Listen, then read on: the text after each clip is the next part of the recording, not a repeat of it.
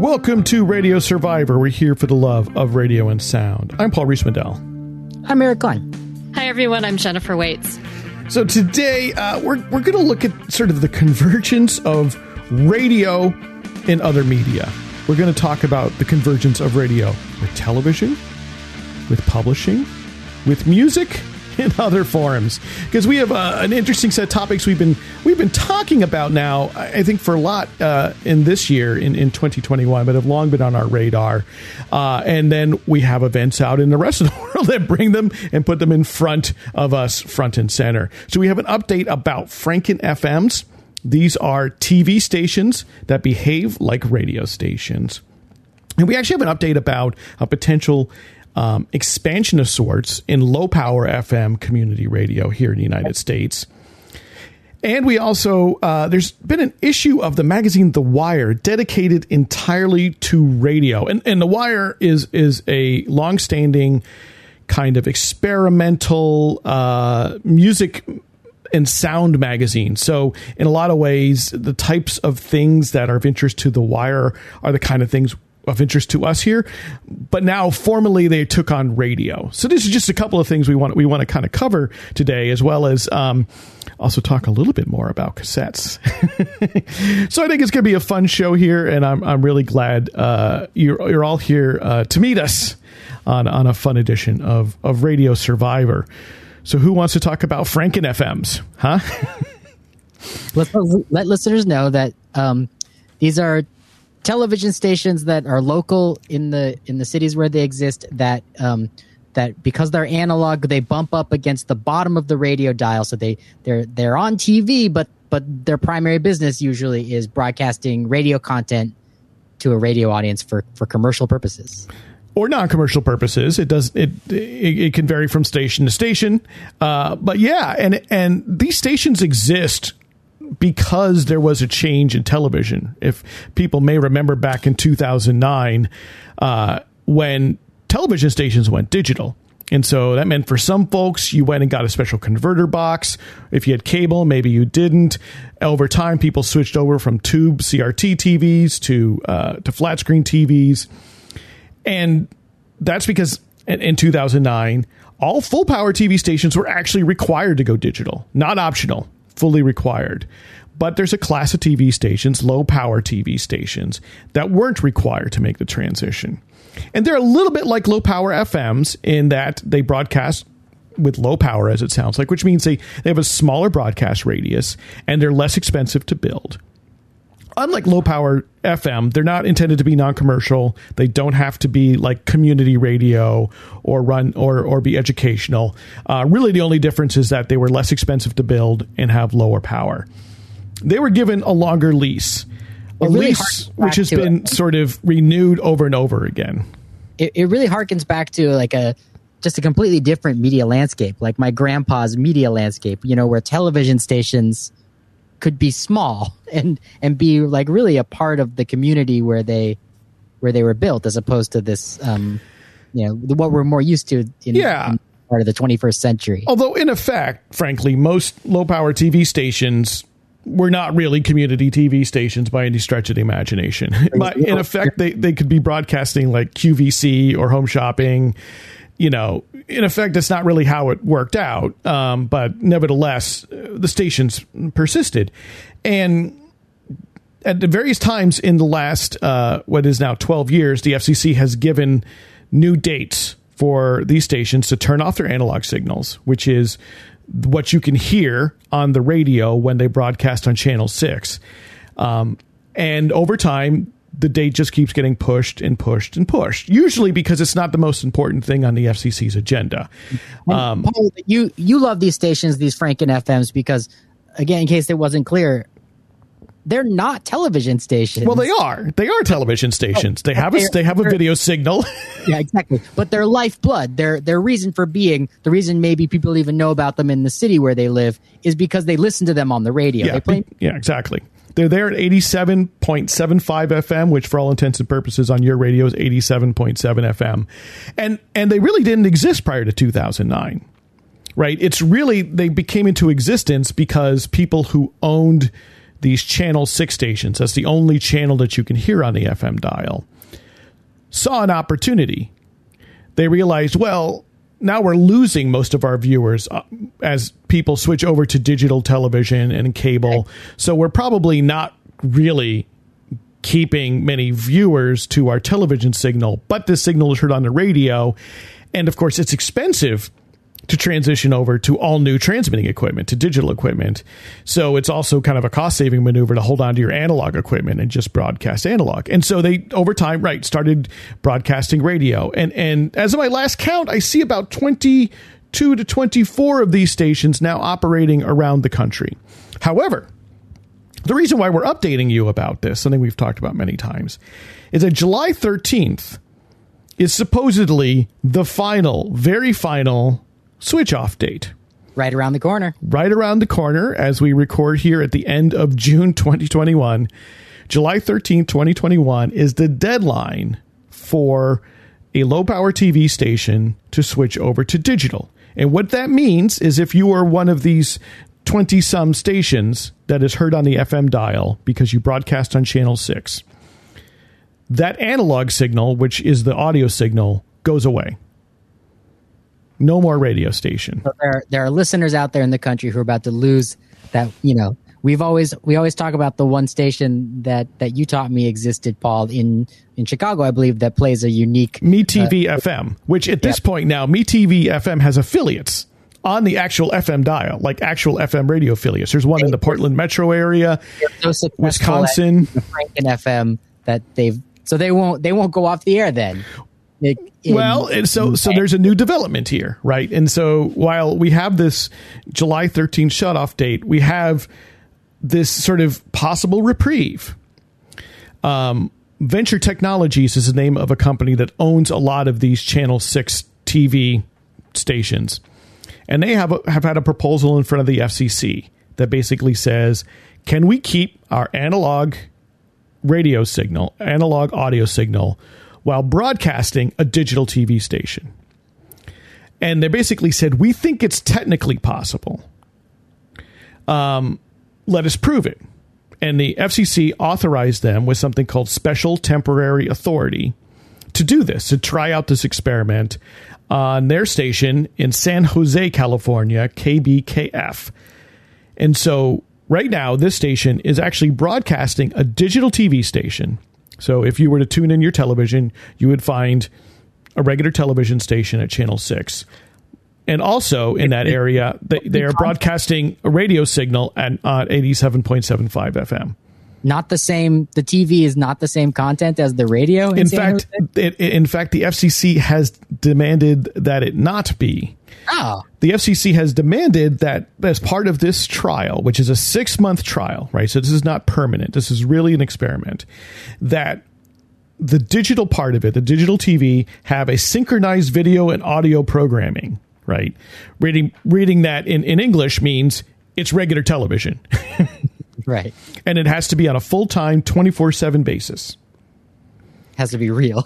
Like right, real exactly because often the video uh, uh, signals that you uh, have with the other Franken FMs are are bulletin boards or you know video loops, you know static images, things that are not necessarily related to the audio content. You turned on channel six television where Me TV, the radio station, is on the air. You're gonna get to hear the same station content, the same music, but just see like uh, some kind of you know billboard, right? Yeah, like exactly, exactly. And Venture Technologies, like internet in the '90s. Yes, static. And and Venture Technologies also owns the Channel Six in Chicago, which hosts Me TV FM. And so, certainly, I think their hope is that they can extend this this special temporary authority to their uh, Me TV FM. Um, the thing that's interesting about this, of course, is that it's it's an experiment, right? It's not uh, the FCC has not given authorization to them, and even if the at the end of the experiment, it is very possible that the FCC could say, "Thank you very much, turn off your transmitter." Um, it, this is very much. It feels like the FCC trying to thread a very difficult needle because there are definitely uh, stakeholders opposed to this happening. NPR being the most prominent of them, but other radio interests, right? Because they say and and I think these are these are these are convincing arguments in a lot of ways, right? They say, look, if we're going to open up the FM band to have stations at 87.7 FM, well, then shouldn't the opportunity be open to everybody? One, right? Yeah. Why is it just this one accident, which no one, you know, I mean, everyone's, people have known for since the beginning of the FM band, at least the FM band being at beginning at uh, 88 megahertz, that channel six audio could be heard. It's only with the digital turnoff that anyone really tried to turn that into radio stations. And then they say also, if that's going to be radio stations in the US, that's supposed to be part of the non commercial band. They shouldn't be commercial stations. Right. It's interesting. Do you know why, if, if Venture owns a bunch of these stations, do you know why they started with San Jose for the test? And the reason I'm asking is because it's it's very intriguing that in the South Bay area in Mountain View, there is a licensed 87.9 station, which is pretty rare. That's a Class D station that used to be at St. Francis High School, and now it is owned by Mountain View Public Broadcasting. It's it's a station that airs South Asian oriented content. So it, it's intriguing to me that you've got an 87.75 Franken FM in that area, and also an 87.9 Class D FM yeah, station. that is interesting. And uh, no, I don't know why they chose it. I mean, I, I have no, uh, I, I have no idea why they chose that particular station out of all. Um, whether it was they simply had the equipment ready to go, right? Could be simple, you know, just just uh, the practicalities, or maybe it is because of that. You know, uh, uh it you know the distance between Mountain View and, and San Jose, I, I, suspect, is significant enough that there's no way the 87.9 at 10 watts of power would be heard in San Jose.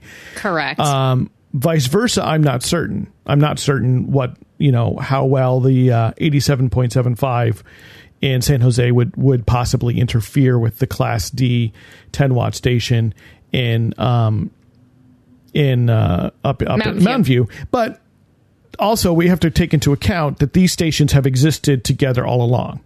Exactly. Like nothing has changed from that perspective. Um, and so we have to uh, sort of assume that all along um, they've not been non interfering, right? And, and, one of the things about having this class D 10 watt station as a type of license that the FCC has not offered uh, for more than 40 years um, is that any remaining Class D stations have to basically accept that that any interference that might be caused by other stations, and all, all, the way to the fact that they can be kicked off the air if somebody else would want their their frequency. However, eighty seven point nine is not currently a frequency that the FCC gives out. you, cannot currently that. you cannot currently uh, uh, p- propose for a license at eighty seven point nine FM.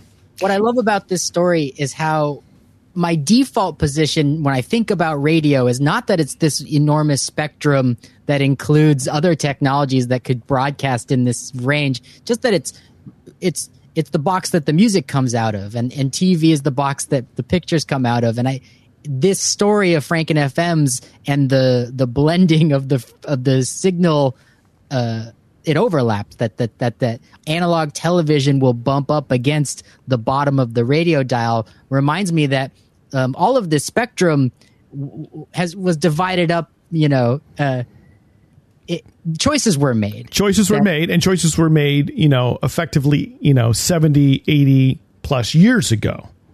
Right. These these are long standing choices. This wasn't yeah. something that got decided in 1981. Uh, and but it's it's just fascinating to, to think about um, about the, the, the spectrum being being available to all these technologies and how uh, how how they could be put to to all sorts of uses, and and we haven't agreed upon a set of uses, but but um, there's still this room, right, where where what's going to happen to this lower frequency of the radio dial um, is still um, a political conversation. It's it's yeah. an ongoing it's an ongoing uh, struggle. If I you know if I can put the the word struggle to it, that like yeah. where where are we going to end up?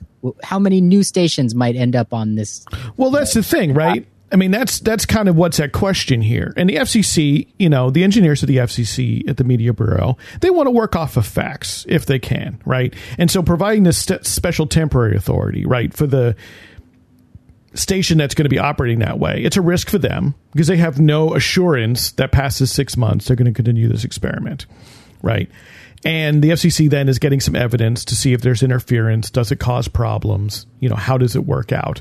Which can then inform if they choose to take up the question more formally, a proceeding, a proceeding where they might set rules and boundaries around this. If I, if I might be silly for a moment, you could imagine a world where instead of uh, these television stations which operate on a commercial basis for the most part or at least the ones that have this interest what if what if the united states of america decided that every middle school and high school was going to get on the air and this was the part of the spectrum that they were going to give right school I mean, and that that's a that's a potential world we could live in. Yeah, I mean, and that's a question the FCC has to answer to its constituency, which is both the people and broadcasters, is that if we chose to sort of make carve out this little exception of this little piece of FM band, as cute as we find these Franken FMs, you know, wh- what does that mean for all the communities that could have a station there that don't, just because that station converted to digital way beforehand, because no one ever took advantage of the loophole, because the never, there never was a station there to begin with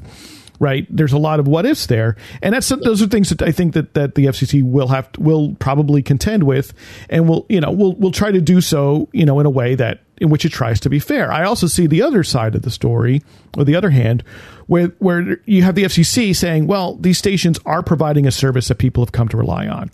Uh, a large, uh, a decent percentage of them are Spanish language in markets where that can be important. Um, where they, you know, even a Me TV FM it's sort of an oldies format, but it really carved itself a niche that's kind of different than anything else you heard on the air. That's why it became popular in Chicago is because people found that it really was different than anything that they'd heard it, recently.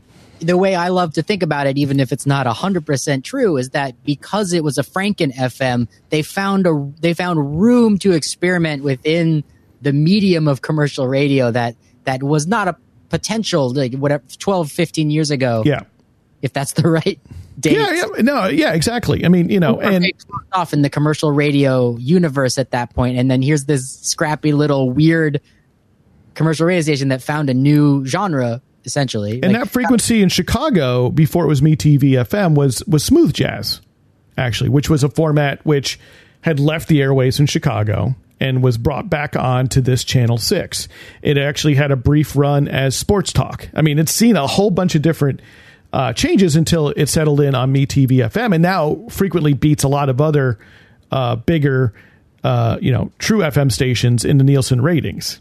Um, we should we should have let's let's let's do a segue now where we just speculate on whether or not smooth jazz can ever make a comeback to the U.S. airwaves. I believe we had that conversation uh, a couple of years ago. I'm nostalgic. But uh, yeah, I, I, think we need Matthew Lasar back on for that but conversation. The lesser thing I want to note about this because I think I think it's important uh, to note, right, is is I think that there's this impulse at the FCC that's noting that there that there are listeners to these stations, right, and so the turn off, the forced digital turn on, turn on or switch over, you know, means in the short term or in the long term, listeners are suddenly deprived of a service they've become accustomed to relying on one way or another, however it got there. And I think there's at least some recognition that, you know, it might be good to figure out, uh, you know, what, you know, to at least examine in a thoughtful way what that impact is and what possible, you know, ways could be pursued, what paths could be pursued to keep that service. You know, I, a lot of folks in you know uh, in community radio and in sort of community radio engineering have fantasized for years that the television change over to digital could open up all this space to the left end of the dial that would could be non-commercial could be space for more experimental ideas about radio what if it was only low power fm for instance right and, and so instead of having to compete with with full power stations for bandwidth on the rest of the dial, there was a place where uh, you could very fully populate, and it wouldn't be the first time the the AM dial was expanded only only uh, at the beginning of, of the millennium. You taught us, Paul, that in in uh, New Zealand, I believe, there's a part of the spectrum that is uh, essentially for for what we would call pirate radio. Unlicensed radio yep. is has a has a chunk of the spectrum that they're allowed to use to broadcast to to communities exclusively. To the left, the far left end and far right end of the dial, you can broadcast with with one watt of power. um, without a license. Exactly, a set aside so that so that you know you can you can build all sorts of interesting experimental stations um, at a very low cost. So. I think there's a lot of things that, that will have to be sorted out. In the meantime, though, we've got uh, this one station uh, which is KBKF in, in, San Jose, California, that will be broadcasting. Possibly others. You know, it, it, they, again, this is a sort of a one by one, one off kind of thing that, that other stations would have to approach the FCC to ask for that same special temporary authority. And we don't really know whether they would authorize more than one or whether many of these stations are even prepared or in a position to, to do this, to basically operate effectively two transmitters at the same time um, because it does sort of increase your expense uh, and and and your costs and complexity of running of running the operation to continue to continue to do that. Uh, so we'll we'll kind of keep watching that and see what happens. I mean, but also it's important to point out that that this special temporary authority is something which the FCC granted before HD radio uh, became uh, on the dial. Right, they first granted uh, stations to experiment with HD radio technology. Um, last year, the FCC decided that AM stations could go all digital, right, on a voluntary basis. There were stations or a few stations that had special temporary authority to broadcast all digital AM first as an experiment, right? And at the time, they did so understanding you may or may not, at the end of this, get full authority. You may not be allowed to continue it. You do so, you know, understanding the risks, but it's also a way for to understand in the real world what are the implications of this? How does this actually play out rather than just sort of, uh, you know, through modeling? Well, this is Radio Survivor. We're here for the love of radio and sound. We're talking about the convergence of radio with other media. We just talked about uh, Franken FM's low power TV stations that also are heard on the on the FM dial. And uh, this isn't quite, uh, this next story isn't really quite uh, about uh, convergence with other media, but I think it's of interest to people who care about community radio and low power FM is that the FCC uh, has a proposal in front of it right now to increase the power of low power FM called LP250. And, and this is not the first time such a proposal was made to the FCC, but this most recent one was submitted by Michelle Bradley, who's a wonderful engineer, wonderful advocate for uh, community radio and low power FM in particular uh, at Rec Networks, which is an engineering firm. And what Michelle's proposed is what, what she calls a simple 250 proposal. It's to find a simple way in which uh, some LPFM stations could basically more than double the amount of power that they broadcast with, which would mean, in general, being able to enlarge uh, the area that they serve. Uh, folks see this particularly as you know potentially important in rural areas where the population density may not be as high as it is in a San Francisco or even in a suburban area. Although that's not the only place where it could be appropriate. Um, I think it's important to point out.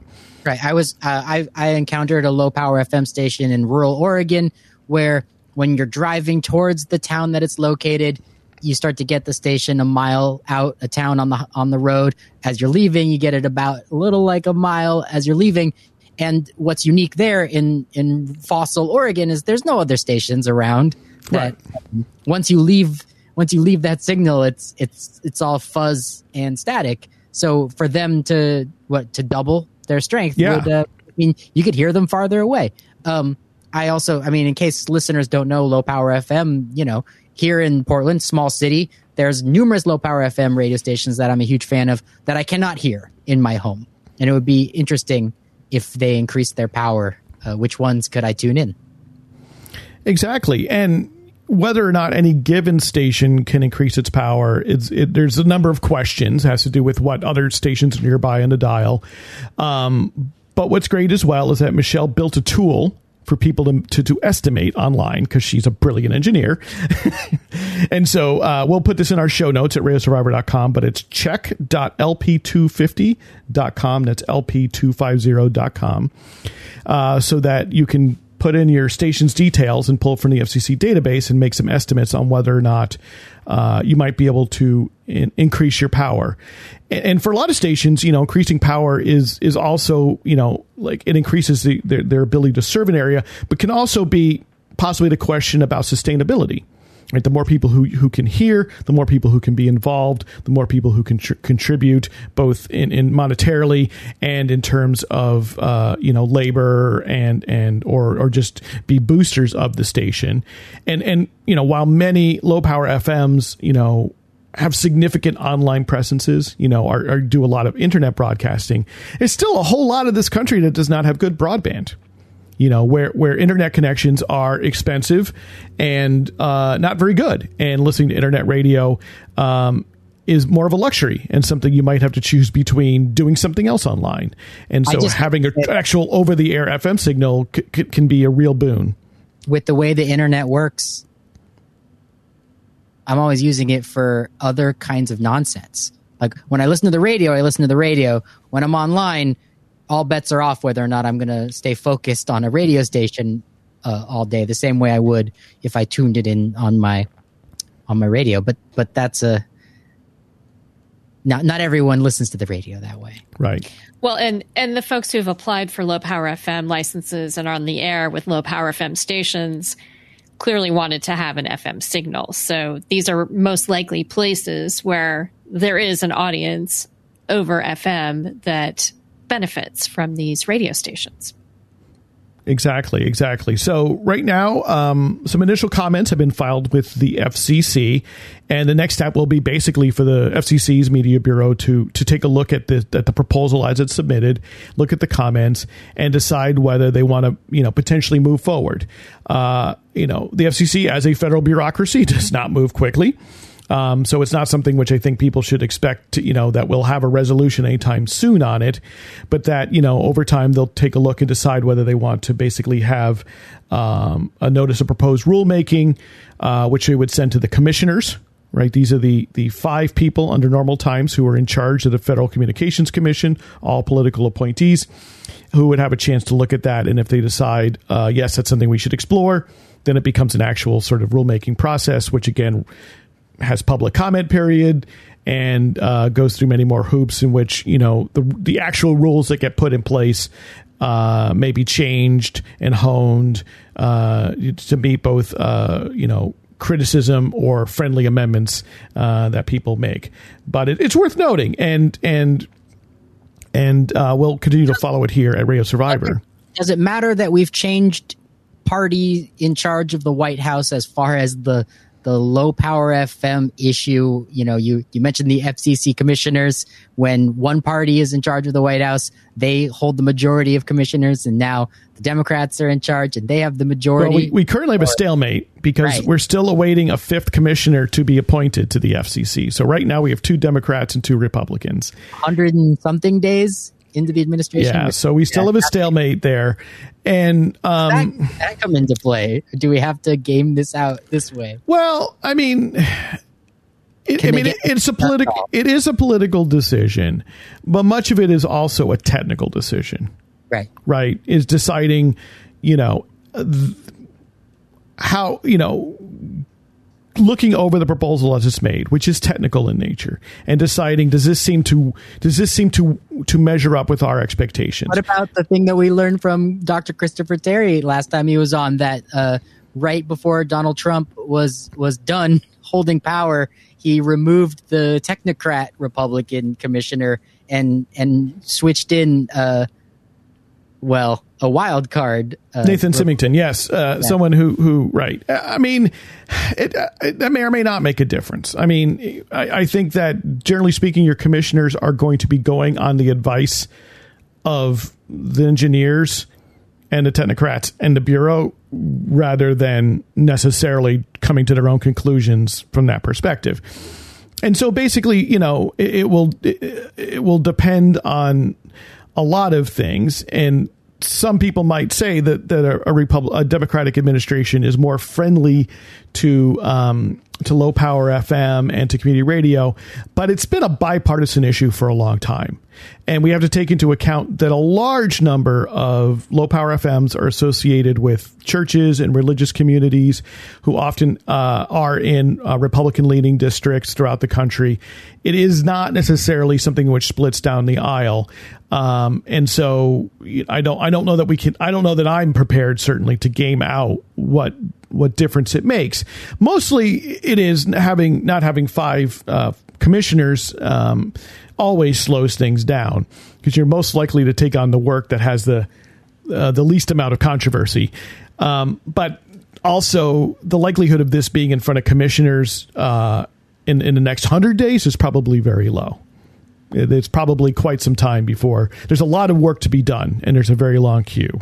So um, it's worth noting and and and noting the excitement around uh, low power FM circles for this, but we're still probably quite a long ways off before it's uh, something that becomes closer to reality. But you know. Uh, you know, thanks go to Michelle Bradley and Rec Networks for uh, continuing to go to the FCC with these sorts of proposals, listening to the feedback because other proposals for, to expand the power of low power FM have been turned down. Sort of understanding what the what the what the objections are and answering those objections. Uh, it's it's it's it's it's hard work and it, and it's a process, but it's it's the it is also the kind of work that brought low power FM to the radio dial in the first place it, it it really is incredible to think that there there is a path towards changing the media landscape, and um, trying to understand that path sort of boggles my mind. But the work at Radio Survivor that we've done when we've talked to people who who've walked that path has been it's really remarkable. There's there's there change is always possible, and and some people have worked very hard to make to make uh, to make those changes to get radio that we love uh, to strengthen it you never forget that the rules that, that, that lay out how our media works are created by people. yeah, but usually we think that those are closed doors, you know, smoky mm-hmm. back rooms, uh, money changes hands. But it's no, and sometimes. Uh, oh, and often it, it is a very it is it, it can be a completely public process in which folks who who have the public interest at heart lose. Uh, you know, they, the, it, it is you know it is not you know it doesn't have to be a backroom deal for the public interest not to necessarily come out on top or what many people conceive of as the public interest. It's not a done deal and it's it's it's mm-hmm. always it's always useful to to be engaged in these sorts of things. Yes, and, and we're grateful that there are some some very smart engineers and and folks who who understand how uh, the FCC works and understands that the FCC is not necessarily an enemy. It's a regulatory body, and you know often our our is too well known in, in community radio and college radio circles for the fact that they can fine you for operations uh, and you know for failures of operation or for violating certain rules or policies and not take into account that a lot of their job is to to make sure radio stations are on the air and stay on the air. Well, let's move to a different medium here, print. Jennifer I think you and I both had a chance to read uh, the new issue of the Wire magazine. Yeah, I I was amazed when a friend shared it with me. the The cover has imagery suggesting the entire issue is about radio, and you know, as as we talk about at Radio Survivor, at least sort of when we founded Radio Survivor, radio isn't really covered in many places still. so it's always a bit surprising when there's an issue of a magazine focused entirely on radio. It's very unusual. So I, I was eager to take a look and, um, and some of it really reads like something we might write for Radio Survivor. I, I wanted to just read a bit of, of their opening words uh, as part of this whole feature. It talks about a lot of things. They talk about radio stations, they talk about radio experiments. Um, but here's an introduction to it. Wire writes Radio in the present moment takes as many forms as there are ways of listening intimate real time connections over the airwaves, site specific experiments and broadcasting, deep dives into specialist archives, MP3s dropped in WeTransfer links, websites mirroring broadcast or or electromagnetic receivers on another part of the planet, file casting, radio apps, decentralized broadcasting networks, and of course, tuning into the humble FM band. And, and that's kind of what we talk about at Radio Survivor, especially as, as we've expanded our radio show and podcast to talk about all sorts of sound that radio radio is a state of mind in a way you know it, it's more than just what you hear on your fm dial so this issue is interesting, especially since they're talking about some brand new experiments, new stations that have cropped up during the pandemic. So it's very much uh, talking about the youthful energy and this ongoing interest that people have to tuning in. And it's an international, it's a truly international look at radio. And they have a list of about 100 stations or station like things that you can tune to, including Radio Garden, which we've talked about on Radio Survivor, which is a website where you kind of spin the globe. It's basically like a radio tuning app. So you can go in and listen to stations all over the world. Um, I also thought it was interesting. A, a lot of the stations they highlight are, are stations that play very experimental sounds and radio art and and to me that's something that maybe I hear less of in the United States and so the fact that they're including this very international mix really makes a lot of sense when when you're talking about stations that are airing some pretty unusual sounds like that you wouldn't hear on say commercial radio in the United States for example.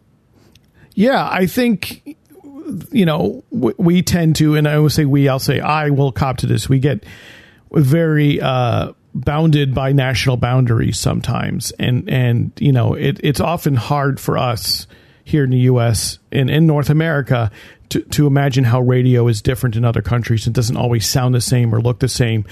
But this is like an issue of the magazine that would have been different 20 years ago and the magazine has been around that long, you know, and they call themselves Adventures in Sound and Music, right? It's it's a music magazine, but the tendency is towards the experimental, um, towards electronic often, but not only, and, and really about musics that cross a lot of genre boundaries and sometimes technological boundaries.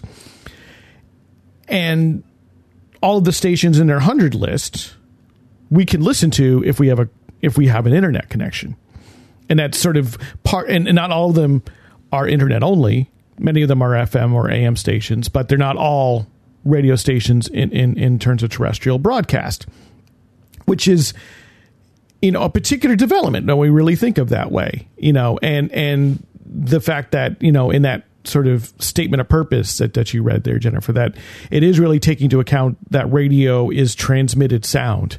And right and there are all these ways now we figured out how to do it.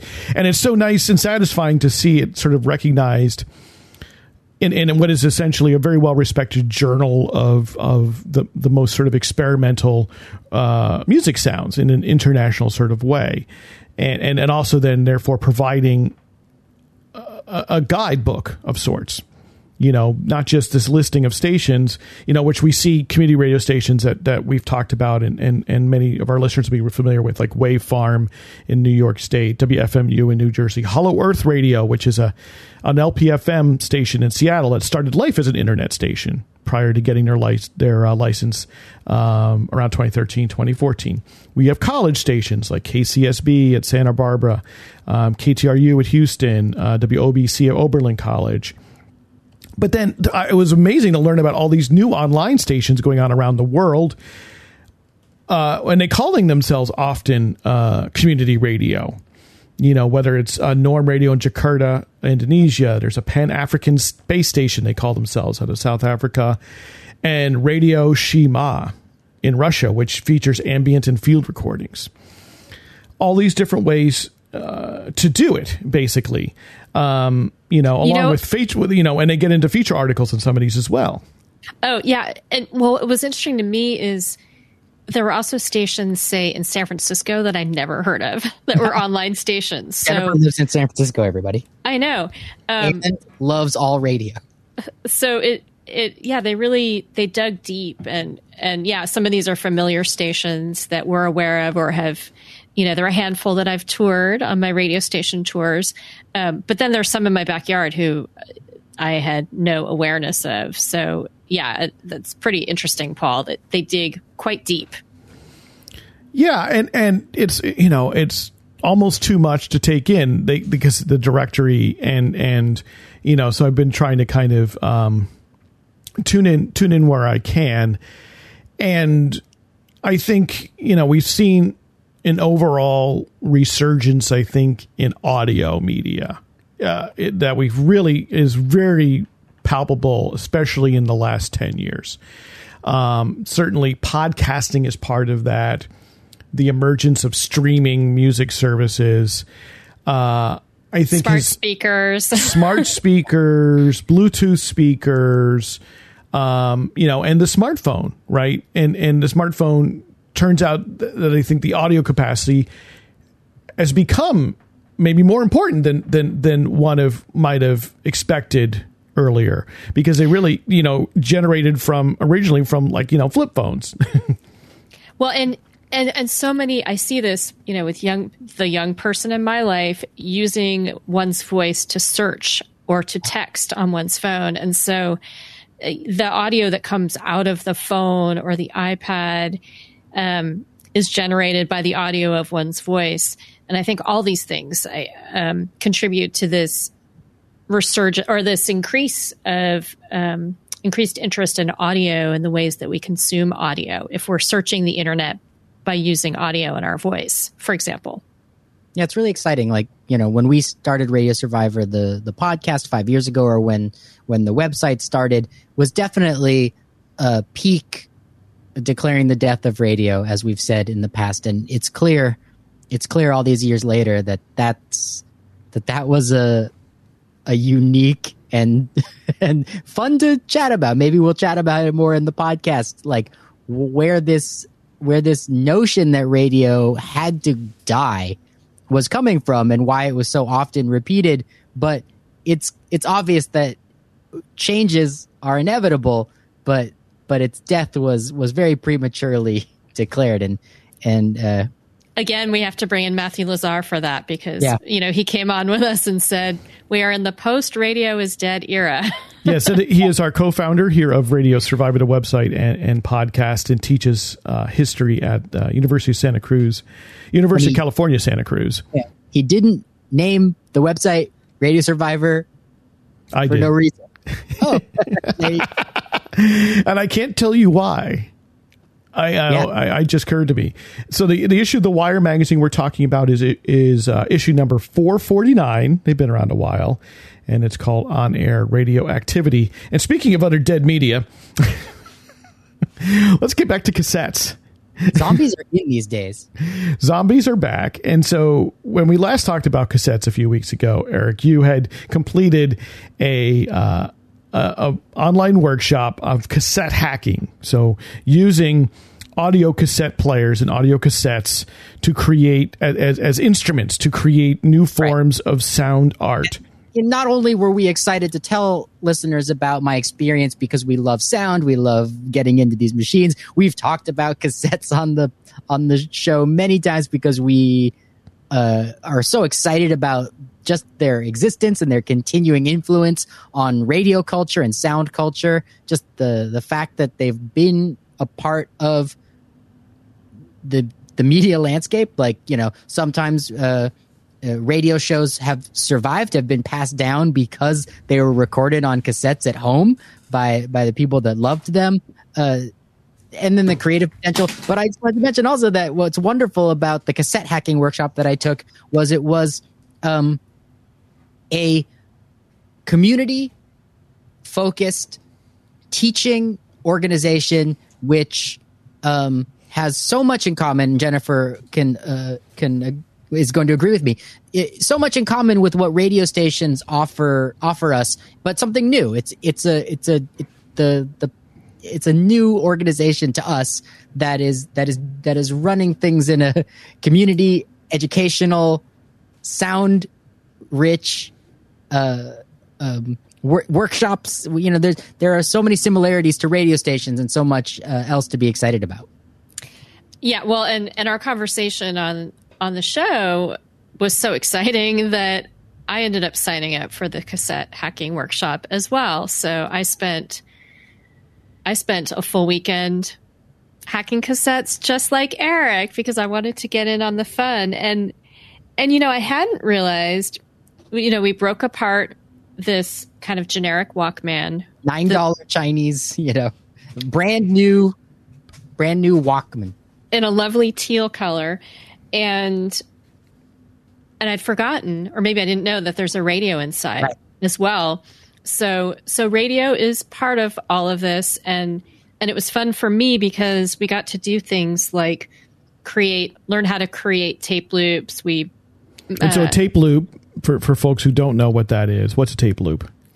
it's uh it's a length of you you make a smaller length of tape so that you're repeating the same sound over and over Right. again. People people know people talk about looping. They understand it now in the digital terms, right? That people will loop a sample, loop a beat or something, but that all actually that name comes from the fact that the tape was a literal loop.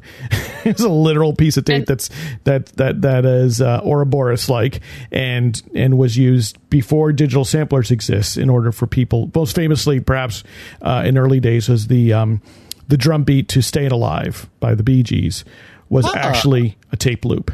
I keep I think about the Beatles, the "We Were Talking" and those Yeah. seagull sounds were loops that were tape loops, but in this case they weren't cassettes; they were reel-to-reel tape loops, which is much Yeah. easier to splice and create because it's bigger. Yeah, and the Bee Well, Gees yeah. one is one where, where I think most people don't realize it's a loop, rather than cool. something which is obviously uh, calls attention to itself. Learn that. Well, and we learned just, I mean, w- if you break open one of your cassettes, the length of tape is humongous. Like there's a very long piece of tape looped in there. So we learned how to create a really small, cut out a very small piece of tape. And then if you attach that inside a cassette housing, then you can record your own little short loop on it.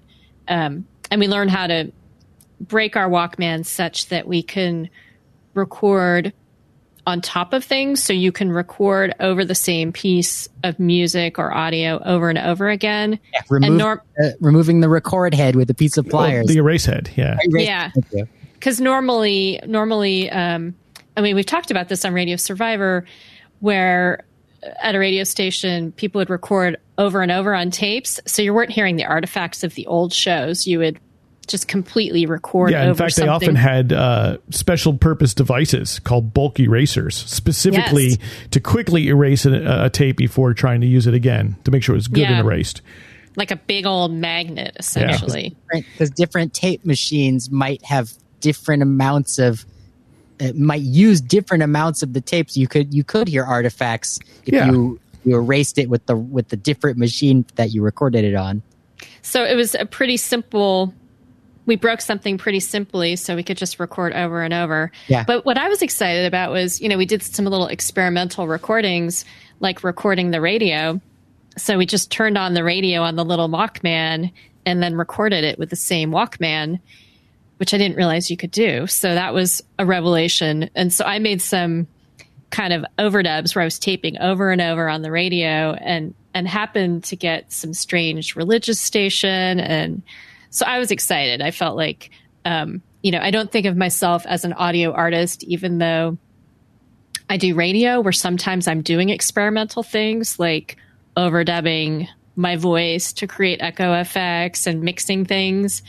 Um, alice of alice's restaurant would disagree I know. you're labeled an audio artist so I think um, you know taking this this workshop is maybe helping me understand and give me more language and tools um, that that yes, doing radio, you are an audio artist, and and you know in in the class we talked about we learned about some of the history of of people who are doing early experimental music. And a lot of those folks came out of radio stations where they had interesting tools to do all these things.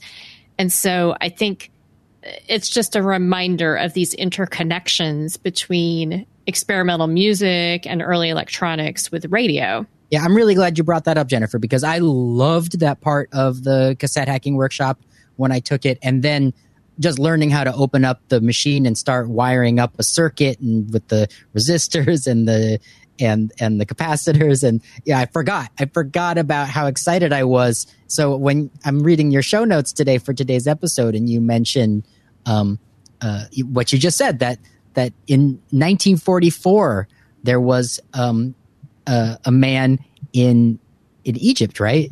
yes oh Who- yes well worked at a radio station. i don't know if he worked at a radio station but yeah egyptian composer Halim El-Dabh Right. in Somehow 19 he was like like you do. He had a he had contact with radio, with the radio station in his town. yeah, he used facilities at at radio studios at Middle East radio studios, and this is 1944. Um, so isn't that cool to think about? 1944 doing these experimental things in a radio station. Well, I mean, radio and, and, and, and recording are so intrinsically linked. Yeah. And he used a wire recorder, which instead of recording onto tape, it was uh Well, you know, the same- because in 1944, nobody but the Germans had tape. Yeah. Right. So, so, uh, but this particular composer, uh, whose name I don't want to mangle, but Halim El-Dabh, uh, had, we recorded a sound walk, I believe, which is amazing. I did not know that that someone recorded a sound walk in Egypt using a wire recorder in 1944 and then broadcast it on the radio. yeah, and and it's thought to be one of the earliest tape music compositions. Right.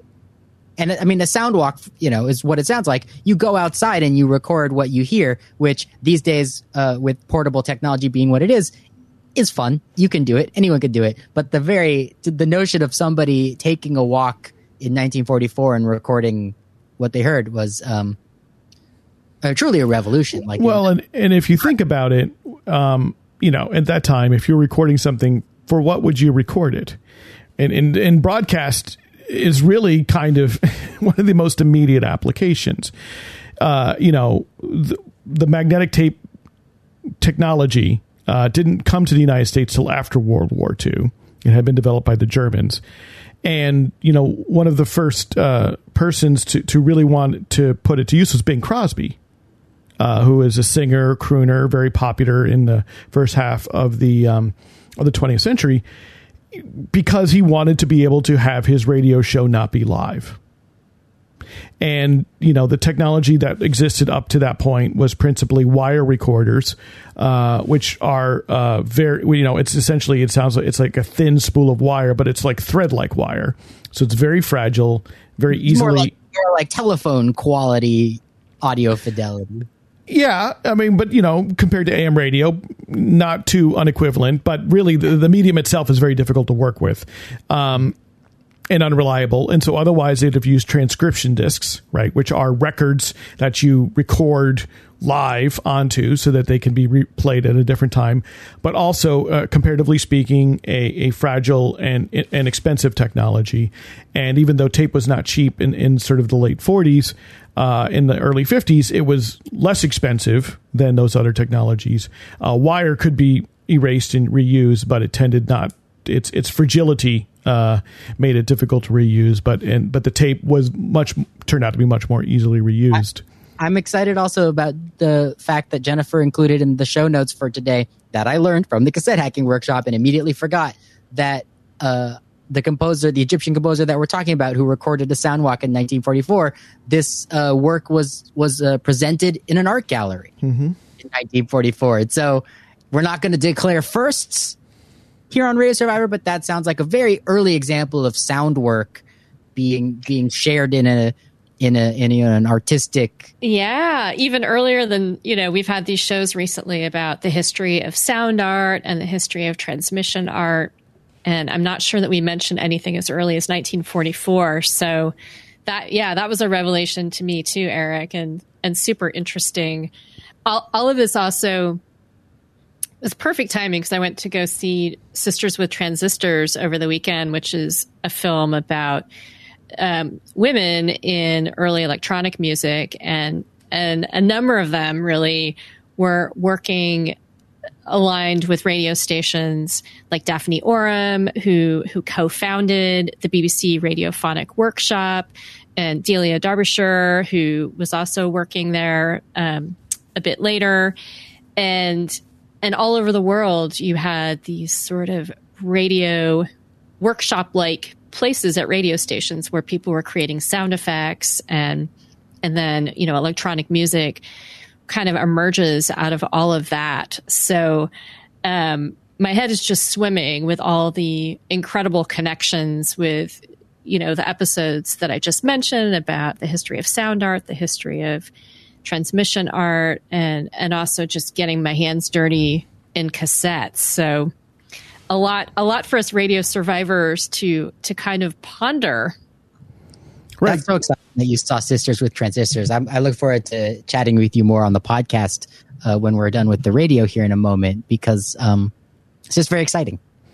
Well, I think you know what we see here, right, is that in many ways we are talking about medium, and not necessarily in like the McLuhan sort of way, but in a, in a much more concrete and practical sort of way in that radio, in terms of transmission, is a medium, as is that tape, right? And they have this relationship uh, where the tape itself is used in radio. sometimes it's used to record the radio, sometimes it's used to produce the radio. And then, but it also has its own purposes that are a little less. Um, one to one and precise, right? Using then taking finding the other other ways we can manipulate this this medium. Uh, so for the tape to to turn it into a, an echo effect, to turn it into a loop, so that we can uh, make something play back over and over and over again. Um, you know, and and and uh, slow down the tape so that we can either slow down what we hear or record it slow so we can speed it up you know manipulations that are uh, you know impossible to do without a recording medium now we have to remember that you know, aside from people building echo chambers, which they once did, and and and and using some other technologies, without that recording medium, you can't do it. And radio too can be used for its principal purpose in a lot of ways to transmit a message from one place to another, right? And and with regard to radio, as we think of it, we it's voice but it's also can be computer data. It can be uh, it can be kind of location data. It can be non-digital data uh, that it's used for. And you're talking about the medium of radio. What pops into my mind first, again, was uh, Matthew Lasar's contribution to my thinking about radio. But it's it's so painfully obvious. It's that what radio really is is the audience because unlike any other sound medium, it's guaranteed. Well, it's, it's assumed. It's it's very common for everybody to be listening at the same time. Well, uh, yes, but also sometimes the, the radio itself is used as the as as the art, right? And so the reception is less important than than what you do with it. So you know, transmitting on frequencies that aren't used for broadcast radio, or using other sorts of, you know, uh, the the listener being you know the one person or the the crowd around a receiver in, in a particular space. There are silent discos, right, where people broadcast, um, you know, a radio signal with uh, with with music, and and people come with their headphones to dance, but you there is no PA system. I mean, I think of all those different ways, and that one is physical you know, in a certain way uh, that's sort of tangible to humans at the very least. The tape itself, um, whereas you know the ether, the radio is is a little different. And then when we complicate it, when we put it on the internet, right, all the more so. And that, to me, I just keep seeing uh, the continuums here between all of these things, and that once you're sort of once you're talking about sound in particular, I think, and whether you're it's a specific organized sound, you know, music or, or whether it's sort of uh, sound that is uh, specifically and and very uh, determinedly unorganized. Noise, things that you allow to happen. Somebody who takes a, a, a, piece of tape and cuts it up and tapes it back together again uh, to see what they get without knowing what's going on. Um, it, it, I think this is what we keep exploring here and at, at, Radio Survivor in a lot of ways, and why over the course of these uh, six years we've been doing this radio show, I, we keep, I think we keep opening more boxes. and then six years ago, we were sort of more explicitly about radio in in in the common sense of of terrestrial radio or its you know internet radio parallel and analog so to speak uh, and now we just keep opening boxes and being like, wow, okay, tape manipulations, how to, and, and, and, and, but it connects. Like, I don't think it's, I, I, I think we're not forcing these things into, uh, into being related to one another, that they, they continually share a certain type of, uh, of heritage in and around um, our ability to kind of record, uh, transmit, and manipulate sound. Radio is a very large container it could it can hold a whole lot. It can hold, you know, that's what we found. And like when we started the when we started off the show six years ago, you know, we had a very specific set of questions, right? That we wanted answers. And I think we got those answered in about 30 episodes. And then it's like, well, like, but we still care about radio. And, and it wasn't hard for the door to open up to the next, the next set of topics. And yeah, and, and, you know, um, I'm so excited about, uh, spending my money looks like about 10 bucks to buy this magazine from the UK to read about all to you know it's a book to read their book about radio. Um, there's just so many more containers to open, and you know every station that we learn about is a new. You know, Paul. I don't know if you've had a chance to listen to last week's episode, uh, but but I was just so excited. We just learned all about one station, uh, a farm worker radio station in Yakima, Washington, that's been on the air and continues to broadcast for um, forty years. Is yeah, forty years. That's amazing.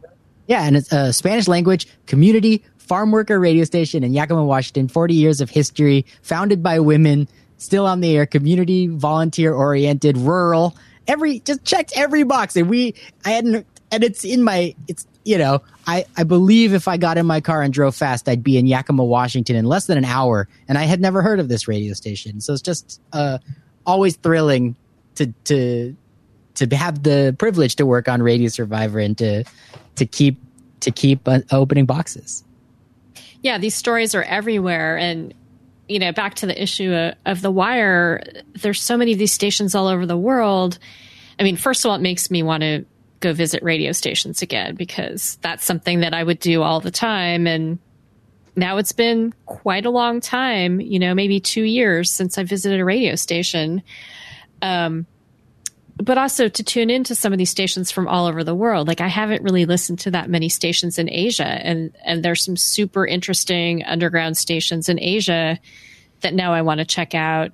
And also some stations that have come up over and over again that seem to be real proponents of of sound art like Resonance FM. You know, I've I've heard mentioned by many many guests and I, I've yet to tune in. So it you know, it's just a reminder to kind of open to continue to open my ears to sounds. Yeah, I've got a digital subscription to The Wire. Uh, it's a little less expensive. Not a word. We can say that uh, off the off the air. On the physical media. Uh, go ahead and get it. I mean, I'm not telling you not to. I just I already have the subscription, so I, I that's how I read it you know, only my friends who are on my video chat can see this, but I can let the podcast listeners know that over my shoulder, there's a $10 VCR and a $10 CRT television set. That's two issues of this uh, magazine that I could physically own, hold in my hands. And so, uh, yeah, if there's an issue to own, that's one of them. I agree. Yeah, no, I was. It's not in. It's not in stores here yet, so you have to order it. Yeah, it's also ten dollars for three months of digital. So oh, okay. Yeah. I don't know. Digital, it's you know, I'll buy it and then I'll never read it. Right, because there's always some other junk. I think I mentioned this earlier today. Yeah. There's always some other distraction on on the web, and I like holding on to my physical media, much like uh, much like owning a piece of music, which is a weird investment to make in 2021, but like knowing that this album is physically in my possession as long as I don't lose it is very different than streaming it and then like forgetting forgetting at some point in the near future that I ever liked it at all uh, unless I somehow like lock in the playlist. Did you print it out? I, I did. I uh, print. I printed out a PDF of the radio. Um, wonderful article because yeah, my initial instinct was I want to have a copy of this, and then I realized it was going to be a while to get one in my hands in the United States. Right. And I just wanted to read the content, so I I sure. forked over for the digital subscription, and there might be some extras in there too, like you know read uh, read the other issues. Well, I mean, I yeah, I'm just I'm a subscriber, so I do read it every month. I guess is when it comes out. Um, well, yeah, and it's music that I'm interested in. So yeah, and that's how I knew about sense. like the Resonance and, and, NTS, two British stations that I tune into. Some uh, they have pretty good uh, Mixcloud feed, so I often doing it. Um, you know, so post facto. There's so there's too much to love. I quit. Yeah, well, that's true. Absolutely. all off we uh, we forgot to mention that or did we mention that they they had a whole feature about uh, the Brooklyn Pirate Radio map in there Yes, too, which is it- yeah. nice to see. It's it's mentioned. It's officially mentioned, even though it didn't get into the radio broadcast. And Wave Farm.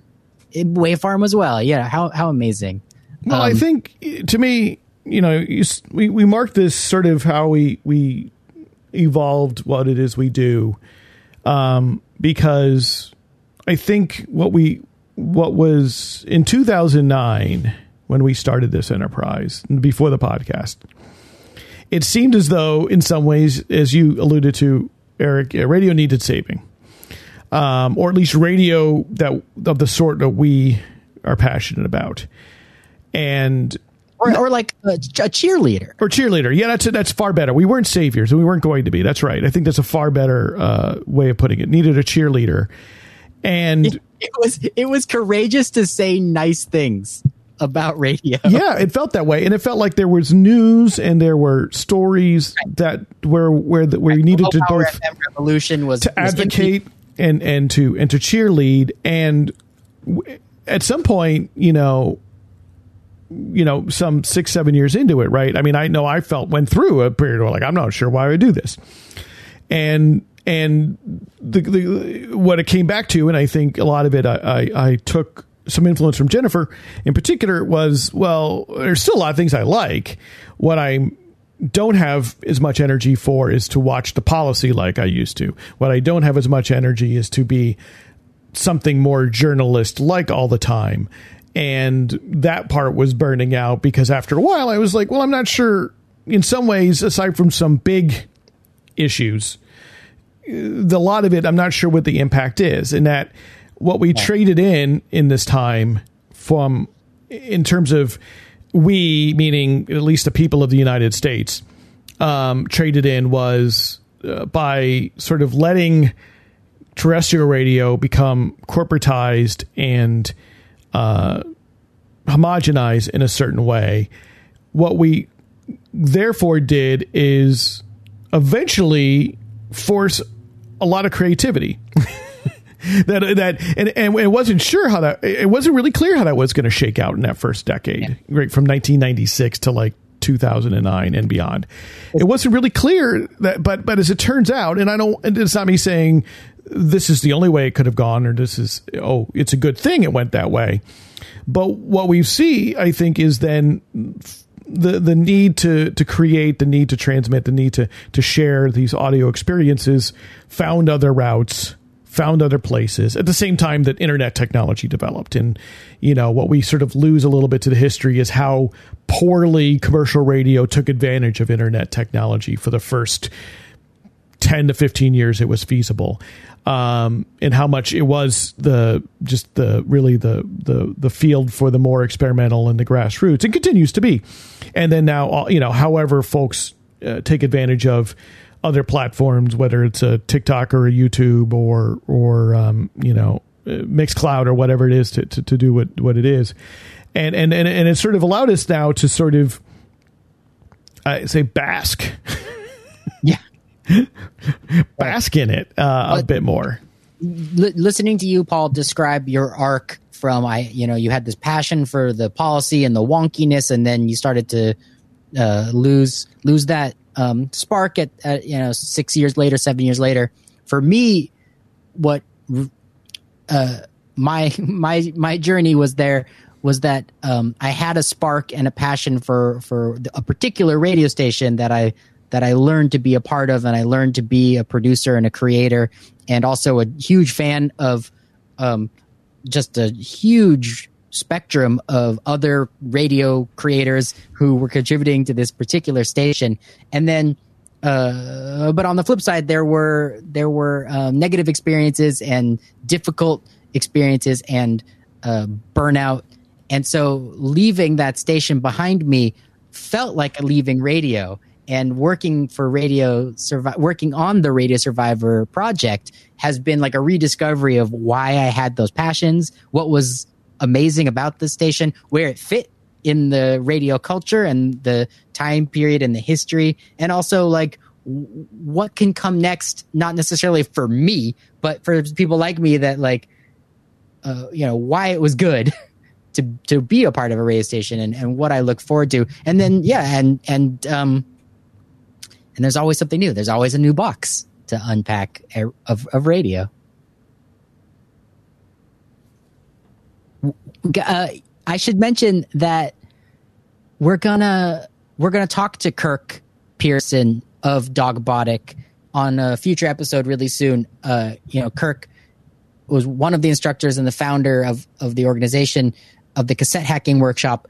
But um, I'm most excited to talk to Kirk about about their perspective on sound, culture, and history. Obviously, we got excited on today's episode because I'd completely forgotten that within the body of the cassette hacking workshop, we also learned all this history about the medium of tape. We only we only really nerded out about one tiny fact, but um, there's a lot more that they crammed into the weekend, and um, uh, but there's there's even more. I, I think I think when Kirk comes on the show, we're gonna have a uh, you know a, a real like a it's going to be a lot more media theory and philosophy. Yeah, I want to hear from from from Kirk. Why now? Like why why why now? Why why is this a time in which there are right. there are workshops like this? That's what I okay. want to learn. I know. Yeah, and, it, and well, and, and and clearly there was a lot of demand. Uh, you know, there were a lot of young people in my workshop who learned about it on social media and and they're like, "Oh, I've been interested in." and they probably watch a YouTuber who maybe does it too, right? I mean, there's, yeah, there is a lot of this... people were interested in this very specific topic, and and because of the pandemic, you know, this Dogbotic just started doing the workshops during the pandemic, and and their assumption is that they wouldn't be able to fill up a workshop of just people in the local area. Mm. I don't know if that assumption's correct, actually. Well, um, I mean, but, it, there's a lot, right? Because physical accessibility, because it's not only people's willingness, it's their ability to attend, right? Right. You know, which which could be constrained you know the time constraint of can i be in front of my computer at this time versus can i be at this location at this time Right. It's something we've all learned, right, to some extent in in the last uh, you know sixteen months. So yeah, it's an interesting thing that uh, you know how workshops are fun- functioning right now with people logging in from all over the world, and and that does open things up to a large degree. And yeah, maybe maybe I was more likely to do it on the computer versus yeah. in person, even though I could have done this in person. You're down, you're down the street, but I definitely uh, took advantage of of of this new meeting technologies that are that are really the you know that's the story of the year, isn't it? You know, once we once we put the public health crisis uh, to one side, it, it, really was an incredible year for uh, talking to each other on streaming video in groups of any numbers, as well as streaming audio. Like it's uh, it's and you know it's not over yet and connecting with these niche uh, you know these niche subsets of people who are interested in breaking apart cassette players all weekend. So um, it's it's another fascinating way of finding your people. I broke three on my yeah. own. Yeah. Paul does not need a workshop. Well uh, yeah uh, and so i mean i don't know how to do everything that you all did so but um, i have some fundamental theory of having broken apart cassette decks before um, I immediately went to recording the radio on it. That was the first thing that, that I was like, that's what I will do. I have a little piece uh, I'll to send to you all uh, that um, has two dueling cassette loops of the same piece of radio to see how that works out. Nice. I mean, there's there's an element of the workshop in which you're empowered as an artist to make your own work, and that's exciting and worth talking about. But there's an element of the workshop in which it's um, uh, like some like a like a underground guerrilla classroom uh, for other purposes, and then there's this the the third thing, which I guess is something that is related to going to school, it's just often forgotten, is the the shared intellectual space. That it's not just about learning how to take apart a machine and make a machine do a thing. It's about uh, sharing questions, answering them in a group, you know, uh, it, it, it has a lot. It, it has a lot to offer uh, when conversations are started around a shared topic. Um, and you know, I think in the cassette hacking workshop, I'm going to go out on a limb and say that there might have been um, too much to do in the roughly in the two the two days and the two hours that we had to work together uh, to have space for those conversations. Uh, I was just talking with Kirk uh, this morning, and it it, it feels like um, there's more space for that growth, for that like group development when the when the workshops are spaced out over over time. And uh, Jennifer and I, for better or for worse, are hooked. So we'll we'll probably be talking about further dogbotic workshops and uh, you know um, I think that though there's a lot like I'm excited about the conversation as well because I you know we think that there's um, there are lessons to be learned for, from this particular you know brand new organization that has a very uh, unique community focus. It's a business, but it's also um, uh, a community organization, and I think there are lessons to be learned uh, for everyone that loves uh, or or is stuck, you know, working in radio. Um, especially the I think Jennifer, you were mentioning how like uh, how do radio stations attract this density of youth passion that dog you know when was the last time you know how do, how do you get 85 young people to uh, to volunteer to to learn how to Exactly. Well, well and, some- and, one difference though is certainly most radio stations are, are, are, and maybe this is an artificial limitation, are trying to do it in a particular locale. Right. Right. But what does that even mean in the last? Sure. I, exactly. I said maybe it's an artificial limitation, right. but yeah. Take advantage. Well, and, and capable of taking advantage of the way that Dogbotic was. And you know, and there's marketing involved, and we've talked about Neil Verma. I think talked about this how he you know, he used to teach a class about radio, but when he changed the title to have podcasting, that seemed to generate more interest. So I think even by calling something cassette hacking and having great graphics, you know, you might be more likely to attract right. young people to it. Um, I, something that I that I really appreciate, and and I think about this as a woman who you know often tech stuff and gear stuff is really marketed to men and and has all those trappings of of being this you know very specialized knowledge that that women aren't typically associated with like all the gear um i i like the you know, and the, the what the expert experts tend to be more hostile exactly to, to new people especially new people who uh, are women and right. when the experts are men.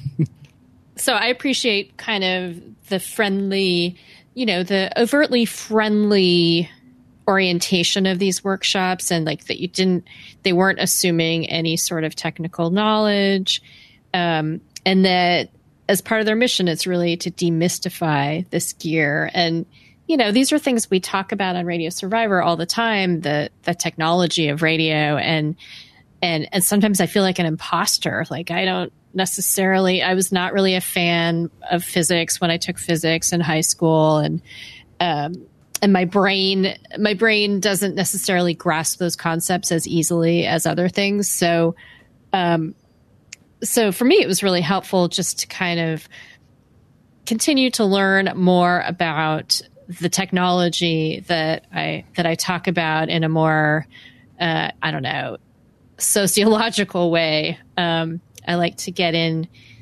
I enjoyed sort of getting in there and and working on the stuff that's more difficult for me to understand. Yeah, it's um, it's really fun. Oh, so did we talk about the movie? You went to a movie theater, Jennifer Waits. Uh, yes, I, I went to first? my first movie since the pandemic. I don't. How do we explain since the pandemic? The first I went to my first movie in a movie theater in a very long time. March 2020 is. I I know. Yeah. So I saw Sisters with Transistors at the Roxy Theater in in San Francisco, which is a great like small independent theater, and loved the movie. um, it it totally fits with these radio survivor episodes we've done about you know women in the history of sound art and women in transmission art and how women were a part of all of these uh, fields um, from the very beginning, but don't always get their due. And that's that's pretty much the focus of the film is really uh, reminding people about all of these women who have been important figures in the history of electronic music and like I mentioned, we see the intersections with radio and radio workshops. Um, and yeah, it was, you know, I'd, I'd heard of most of the, the people featured in the film before, um, just because of the radio station where I DJ that, you know, these are artists who we appreciate and we play already. Um, but there are a few that I think I wasn't aware of, like Bebe Barron. Um, that might be the only one. Um, and then I was excited that there was a brief soundbite from Maggie Payne, who we talked about um, in our episode about the history of sound art with Judy Dunaway, because Maggie Payne was one of the artists featured in this MoMA exhibit of sound artists way back when. Um, and so there was kind of a brief soundbite from her, which was cool to hear. And the soundtrack features Space Lady, who is this artist who she was kind of a street artist in the Bay Area and beyond, and uh, and has has rece- received attention again, and has had some releases put out on vinyl.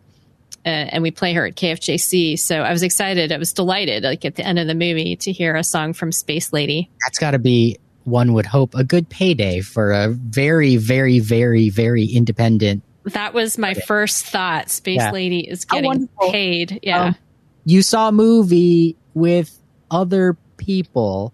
hmm Why? Why bother? What? What? What was the additional plus to seeing a to seeing it in the theater? Oh, well, so it appeared that it was disappearing from this online platform. And so, like, on the day that I was kind of, because it's been out, uh, it came out, I think, starting in April. Um, and it was disappearing from some online platform the day that I was kind of checking around again. And then I noticed it was playing at the Roxy on a Saturday afternoon, a day when I normally go walking with some friends. And so I was like, oh, that would be great. We could go see that and then have a walk. And they were all interested and their husbands were interested. So it ended up being like a triple date, like to see a matinee. And the Roxy is still doing social distancing. So, um, so they actually had assigned seats with some space around them. They're still requiring masks. San Francisco actually has released, or California has started opening things up. So technically, movie theaters don't require masks anymore, but the Roxy still is. So, you know, it's at this point where I'm vaccinated. There's very low incidence of of COVID floating around California. So it's these Yeah. baby steps, you know, But- of things but I- opening up. I'm I'm curious if your experience of sharing the viewing experience, especially with strangers, um, was was worth it. Like uh, that's that's what I miss, right? When when, when Oh. people around me are enthusiastic for something that I might not have noticed, or when when I'm agreement that we all we all go together. I mean, that's what that's what seeing a film in the theater is all. about. Yeah, I mean, um, people clapped at the end, and so that was kind of the shared moment. Um, you know, they still don't want people lingering in the lobby, so so there's less of you you have less of that kind of um, after a show. I think about that, uh, you know, especially after a, a theater performance. Often there's chatter in the lobby, so you had less of that. Um, but you know, it's I like seeing things on the big screen too and hearing music in a big theater versus off of my computer. So I think for a film like that, I, I was really glad to see that on a big screen and it was nice to see it with friends. Um, so it felt more like I was seeing it with friends because, you know, there were six of us kind of clustered in our little pod. It felt more like seeing with them versus in a packed theater because they, you know, they did not sell every seat purposefully. So it wasn't, you know, it, it's not a total return to that movie viewing experience that you're referring to. Well, I would encourage listeners. You referenced.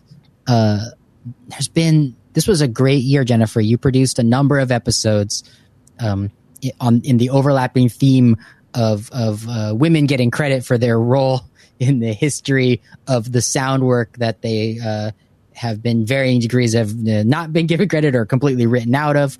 Um, so uh, I'm gonna, have to do a little extra digging to make sure that we get links to you know three of those in the show notes. You mentioned um, you mentioned one in which the the very first use of the term sound art uh, was was a group show by three women at the, the Museum of Modern Art in New York City in the 70s, I believe, and we we had a great interview about that show topic.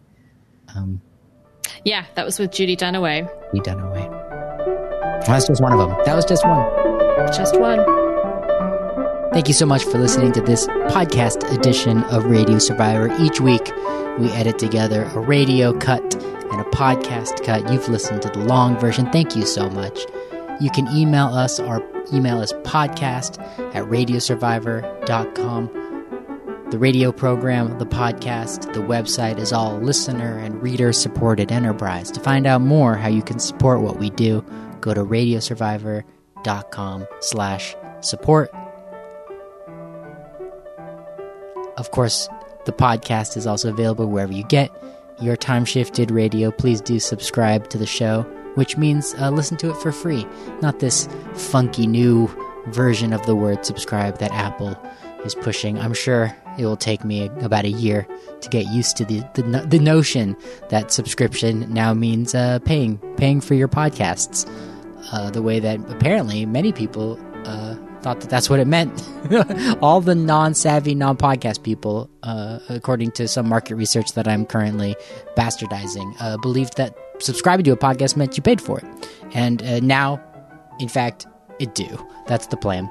Uh, but not us. We'll take our listeners uh, the old fashioned way, one at a time for free, wherever you get your podcasts. Of course, though, we are running a Patreon campaign. Pa- Patreon Radio Survivor uh, which which means you're giving us about a dollar or five dollars a month to help us do this stuff, the stuff that we do for free, give away for free. We're heard all around the country, as well as a really beautiful radio station in Ireland, and uh, we're very proud of the work and sharing what we do. On behalf of Paul Riismandel and Jennifer Waits, my name is Eric Klein. Thank you so much for listening. We'll see you next week.